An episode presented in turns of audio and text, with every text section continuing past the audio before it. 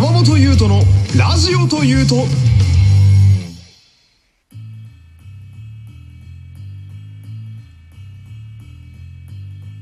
山本優斗のラジオというと第98回よろしくお願いします。さあ、100回まであと2回まで来ました。えー、刻んでまいりましたね。えー、今日も頑張っていきますので、クリップ、購読、サブスク登録、いいね、ぜひともよろしくお願いいたします。で、この、いつもね、あの、この冒頭に言う、いいね、なんですけれども、これはあの、まあ、メインで、あの、配信させてもらっている、ラジオトークさんのアプリの機能に、まあ、ついているものでしてね。まあ、あの、リアクションとしてね、えー、こう、まあ、良かったところに、こう、ハートを押せるというものなんですけれども、これがですね、まあ、アプリでしかできないんですよ。なのでね、まあ、ここはお願いになってしまうんですけれども、まあ、余裕がある方はね、えー、ラジオトークのアプリをダウンロードしていただいて、まあ、この番組を聞いて、そして、リアクションいただけると嬉しいです。よろしくお願いします。そして、えー、この番組お便りは常に募集しております。番組概要の URL, URL から簡単に送ることができます。感想や質問など何でもいいので送ってください。さあ、今日はですね、えー、冒頭でも言いましたけれども、まあ100回も近くなってまいりまして、まあ今までね、えー、90回以上も、えー、配信させていただいたわけなんですけれども、まあそうするとね、えー、自分で言うのもなんですが、まああまたのトークをしてきたわけで、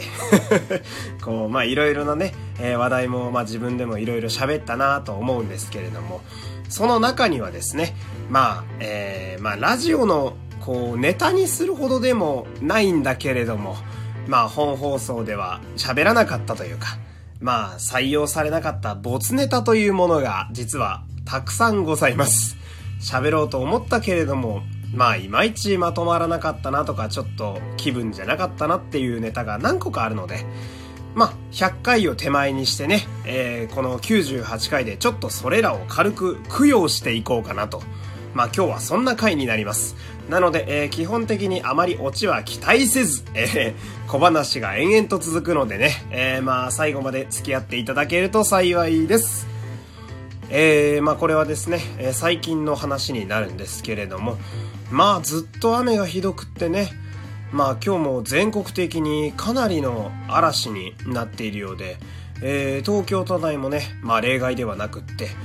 するとあの、まあ、一日中雨が降っているんでね、まあ、私の日課である夜のランニングが、まあ、ずっとできない状態なんですよ。で、前も喋ったんですけれども、まあ、自分的には結構歯がゆい状態でしてね、まあ、こう、せっかく習慣としてね、こう、体を動かすということが馴染んできたというのに、まあ、それをこう、まあ、しょうがないとはいえね、まあ、雨に阻まれているというのが、まあなんともちょっと寂しいところがあるなっていうとこなんですけど、あの、私以上にね、あの、この状況にすごい怒っている人がいまして、なんだって思うでしょ？あの、iPhone がね、あの、めっちゃ怒ってくるんですよ。どういうことなんだと、またこいつ変なこと言い出したなって皆さん思ってると思うんですけれども、あのね、iPhone ってすごくって、その、持ち主のね、あの、アプリを使う時間だとか、まあ、あの、普段スマホを使っている時間なんかを学習するみたいなんですよ。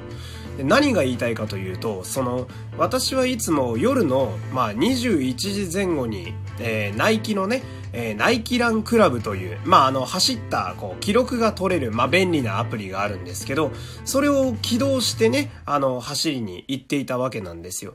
まあ、ところが、えー、先ほども言いましたけれども、こう、雨でね、えー、しばらくこう、走れなくなっていると。すると iPhone がですね、あのー、その9時頃に、まあ、21時頃になったらですね、あの、ホーム画面にわざわざアプリを出してきて、あの、今日は走りに行きますかみたいなことを僕に聞いてくるようになったんですよ。いや、すげえなって思うんですけど、なんか、え、何お前もう走らなくなったのみたいな、すごい、なんか、き、切れられてるみたいで。で、でもですよ。とはいえですよ。まあ僕もめっちゃ走りたいよ、それは。走りに行きたいんだけど、その、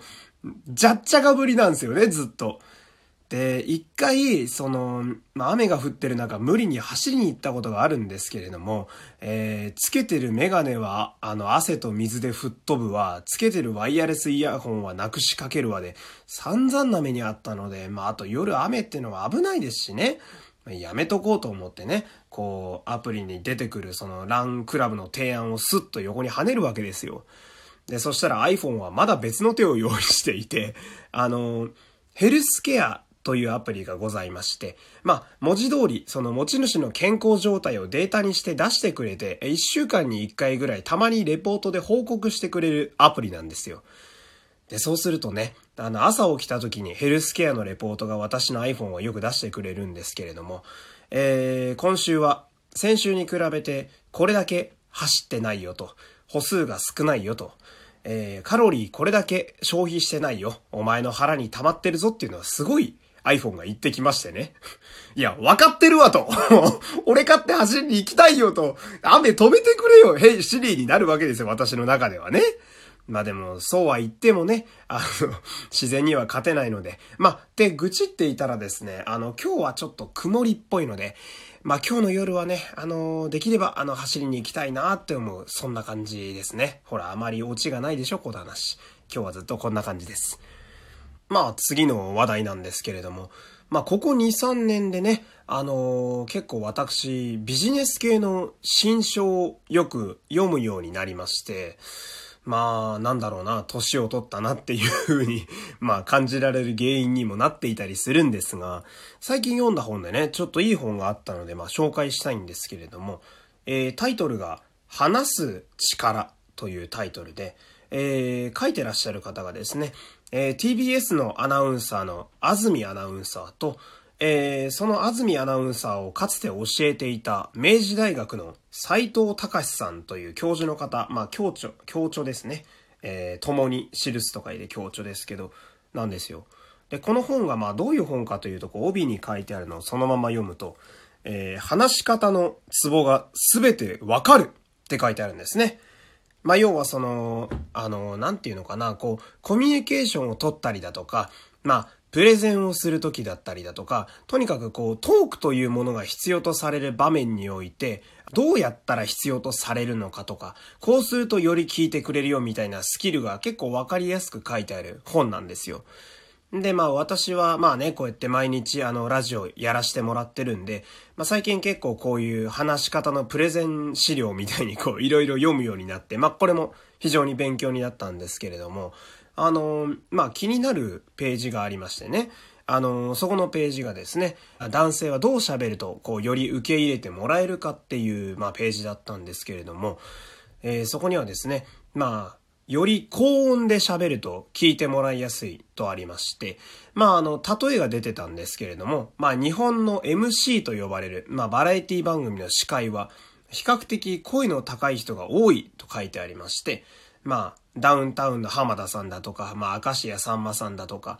まあ、より高音である方が、こう、みんなの、こう、耳に届きやすいということだそうで、で、もう一つ気になったのは、その、中性的な話し方をすると、より受け入れてもらいやすいって書いてあったんですよ。